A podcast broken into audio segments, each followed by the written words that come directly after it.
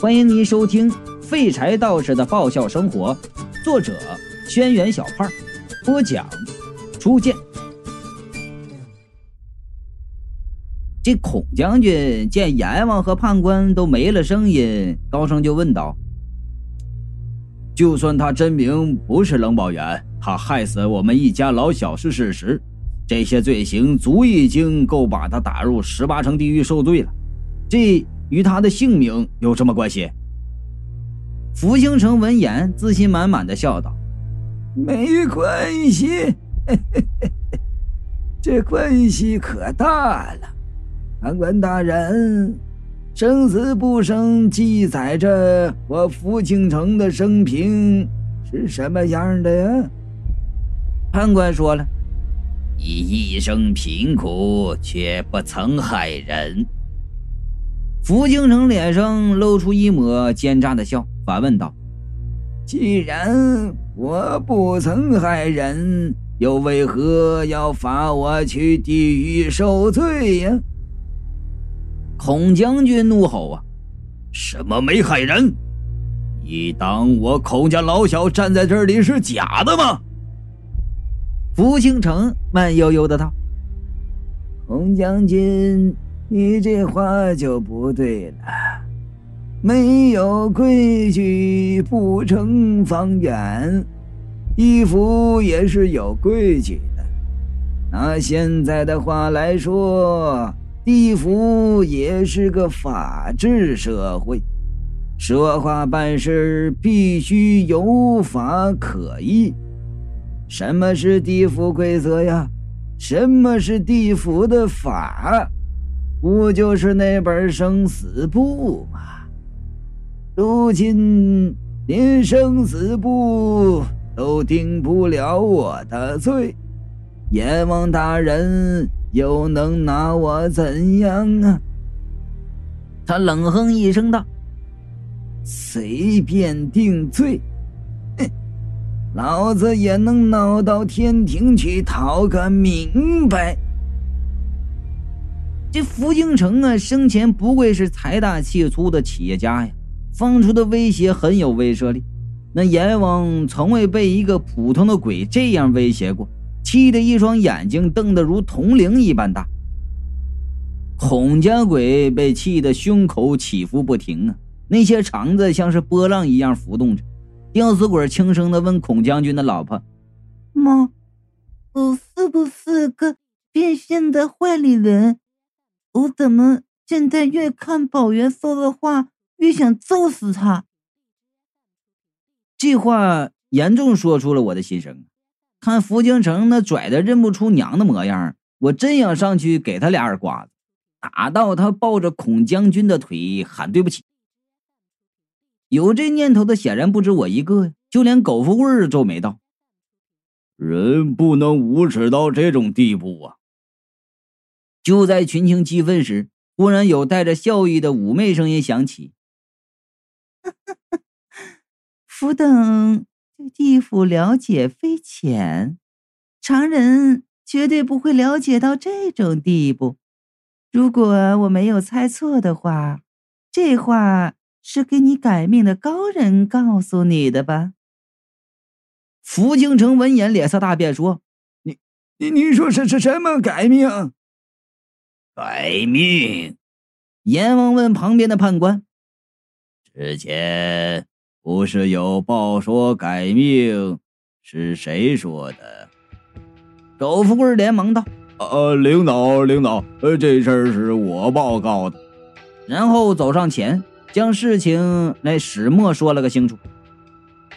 等狗富贵说到孔家人命运也和实际不符的时候，阎王就问道。不是只有一个冷宝元有问题吗？怎么突然搞出这么多有问题的？那判官道：“这事原来从未发生过，所以大人有所不知。这人与人的命运息息相关，一个人的命运改变。”就会影响到其他人。我说道：“要是冷宝元没有改命，孔家人就不会惨死，现在也不会闹到地府。所以这件事儿明显已经影响了更多的人。阎王认真的听我说话，哎，表情变得非常严肃。我说：“这种由一件小事引发起的大事儿在我们人类的哲学里叫做呃蛾子效应。”阎王和判官连连点头，三娘就搓我，低声耳语道：“小马哥，那叫蝴蝶效应。”然后我说：“差不多。”蝴蝶就是大蛾子。阎王已经知道这事儿非同小可，脸色铁青，问了判官：“你说人的命运息息相关，那受影响的肯定不止孔家。那些人的鬼魂下来，难道没有受审？这么大的事，为何之前没有人报告啊？”判官说。大人遗忘了，下面全是按照生死簿原来写的判的，所以最近上访的人极多。你说生死簿从来没有错过，那些人是刁民闹事全打了一顿，维持原判了。阎王老脸一红，就说道：“当然。”要按规章办事，要不然还了得？然后大手一挥，对福星城道：“其他人我就不追究了，但这事你是罪魁祸首，难逃其责，该当何罪呀？”阎王说完，站在两边的鬼差用手上的兵器齐齐敲地，高声喊道。喂，呜！期间还有一个尖细的声音：“坦白从宽。”另一个低沉的声音接道：“抗拒从严。”我扭头一看呢，发出声音的那块黑暗的地方站着一个白衣白脸的鬼，头上戴着一顶高的白帽子。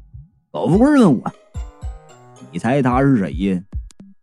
我说了：“那么高的帽子。”肯定是地府的高级厨师啊！吴相望说：“那是黑白无常，骗人！黑白无常都是这这这成成对出现的。”我就说了：“现在光看到白的，怎么没看见黑的呢？”三娘笑道：“黑无常就站在那里呀，只不过黑衣黑裤黑脸，站在黑暗中，你看不到。”我是暗自惊叹。这才叫做保护色呢！变色龙什么的根本没法比。再去看那福京城，已经被这阵仗吓得脸色铁青，道：“是什么改命？我一点都不知道。”还敢狡辩！阎王拍了一声醒目：“我出去亲有国。”两个鬼差马上啊，拿着枷锁去拴福庆城，太残忍了！一上来就用刑，我不忍心看下去，哎，充满同情心的跟那两个鬼差说：“我们还有话要问，你们别砸太焦了，七分熟就差不多了。”两个鬼差拽着福宁城，后者不停的挣扎，啊，在不停的喊：“律师，律师。”如此这般喊了两句，突然呢就噤声了。只见画着油锅地狱的那块那块墙啊，忽然就消失了。一股热浪是迎面扑来，那墙后面竟然是一个巨大的油锅。那锅中热油翻滚，受刑的鬼魂和油锅比起来，就像蚂蚁那么点儿受刑者惨叫声此起彼伏。油锅旁是座高山。站在山顶的鬼差推一个鬼魂下去，只听得油锅里噼啪作响，那鬼魂啊叫声凄惨万分。福庆城见此情景，腿已经发软，走不动路。鬼差拉着他走到油锅地狱和阎罗殿的交界，福庆城终于忍受不了，大叫起来：“我招，我招啊！”鬼差松手了。福京城连滚带爬的冲到阎王面前，抹了一把被吓出的眼泪，连声道：“阎王爷，我全招啊！那孔家人确实是我害死，因为小人命不好，所以换了能大富大贵的冷宝元的命格。阎王就说了：“普天之下，没有人知道怎样修改命运，你又是怎么改命的？”福星成说：“小人自己糊里糊涂乱改的，也不知道为什么就成功了。”阎王喝道：“胡说八道！”福敬成说。这是真的，即使小人也有有一一点灵力。我是忍不住虚他呀，扯淡吧你！有灵力还能这么容易被那孔雀鬼给挠死啊？阎王道：“把他扔下油锅。”鬼差呀，又来拉福清城。福清城这回彻底求饶了，大声就喊道：“我说，我说呀，哎呀呀呀，哎。”这命啊，不是我自己改的，是别人帮我改的命。阎王就说到了：“你快如实招来。”听到他终于开始说真相了，我们上前一步，和孔家鬼站在一起听。福庆成说了：“我从小就死了爹娘，靠吃村里百家饭长大。”本来也没什么，后来呀，村里来了个瞎子算命师傅，说我受前世所累，今生天生孤苦，无依无靠，一辈子穷命，还会拖累别人。吊死鬼就问我：“为啥咪算命的都是瞎子？”我就说了：“一行有一行的苦啊，那职业病。”福庆城接着道：“瞎子师傅给别人算命从来没有错过，村里人听了他的话，开始排挤我。像我那时不过五岁，不过是一个小孩啊，命运却早已决定，无论以后怎么努力，都是一场空。我十分的不甘心，为什么上辈子的错？”要这辈子还？为什么我就注定一生穷困潦倒？我想改变自己的命运，就跪在瞎子门口跪了一天一夜。三娘问：“那瞎子就是那世外高人？”福星城摇头道：“不是。”那瞎子说：“人命天注定，不能乱改。”还誓言旦旦的说：“我命格里没有命运转变的迹象，劝我认命。”可即使他这样说，我又怎么能认命？我说：“如果我不知道以后会怎样，也就罢了。现在知道了。”我怎么努力也不会有结果，我又怎么会甘心呢？那瞎子叹了口气，说：“早知道如此，就不该告诉我。”说完，就回到住的地方，再不出来。我出生在小地方，当时的见识短，见这个瞎子出口不凡。认准他会救我，就一直在他门口跪着不走。这样又跪了两天，那瞎子没出来，却遇见了一个年轻男人。难道是这个年轻男人？我问。说故事啊，要挑重点说。既然说到了年轻男人，那肯定啊不是过来这是卖馒头的，那身份绝对不简单呢。福京城点头道：“我当时完全不知道这男人什么时候到我面前的，那人就像从天而降一样，忽然就出现了。当时他张口就问了一句话：‘你想改命？’我们听到这儿，全都安静了。那男人一句话，和出场显然非常奇特。估计是他从残疾同志那里听来的吧。狗富贵就说了：“这个至于你为什么没看见他走过来，这个很简单啊，说不定他们是一个屋的，从门里出来。他走路声音小，你又跪了几天，累坏了。”所以才没察觉。福星城回答：“我虽然又累又饿，但是眼睛一直盯着瞎子的门。那男人绝对不是从门里出来的。那种情况就像是在你眨眼一不足一秒的空档忽然出现的一样。”我知道那男人是谁了。我悄悄地和三娘说：“他是闪电侠。”三娘横了我一眼，半撒娇半抱怨地说：“你就是爱贫。”然后啊，问福宁城：“这男人是瞎子的朋友吗？”福清城说：“我本来也以为他认识瞎子，不然也不会知道我想改命的事。”可是那男人说的第二句话就是：“我不认识瞎子，但是我可以帮你改命。”阎王听到这里就问道：“他当真怎么说的？”福京城伏在地上抖道：“这事改变了我一生。那天的事情。”我在之后的几十年回想了不下几千次，那人一言一行我都记得清清楚楚，绝对不会错。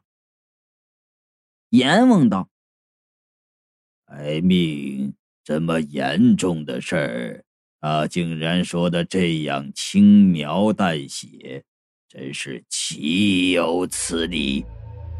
他说：“给你改命，他到底做了什么？怎么改的命啊？”其实我也不知道他怎么改的命。他问我要不要改命，我说要改，然后他就让我做了一件事，然后第二天来这里找他。福京城接着说：“可是他让我做的那件事。”实在是太匪夷所思了，我问道：“他让你做什么呀？”他让我带一个和我年纪差不多男孩的尸体，然后和那尸体换了衣服，然后滴一滴血在他给我的丝线上，再把那线绑在尸体上，最后。把那尸体埋在一个能记住的位置。